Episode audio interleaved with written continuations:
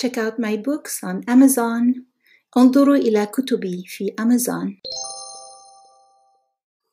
Okay, so we already know 10 عشرة and we know 20 عشرين or عشرون.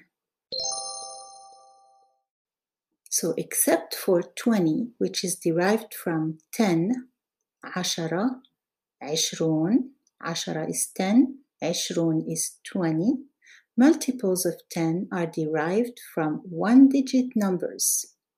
Let's listen to those. 20 is عشرون 30 is ثلاثون 40 is أربعون 50 is خمسون 60 is ستون 70 is سبعون 80 is ثمانون 90 is تسعون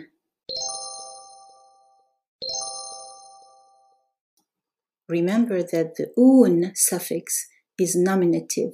The in suffix is used in the accusative or genitive cases. In spoken Arabic, we tend to use the in ending all the time, and of course, we are grammatically wrong half of the time.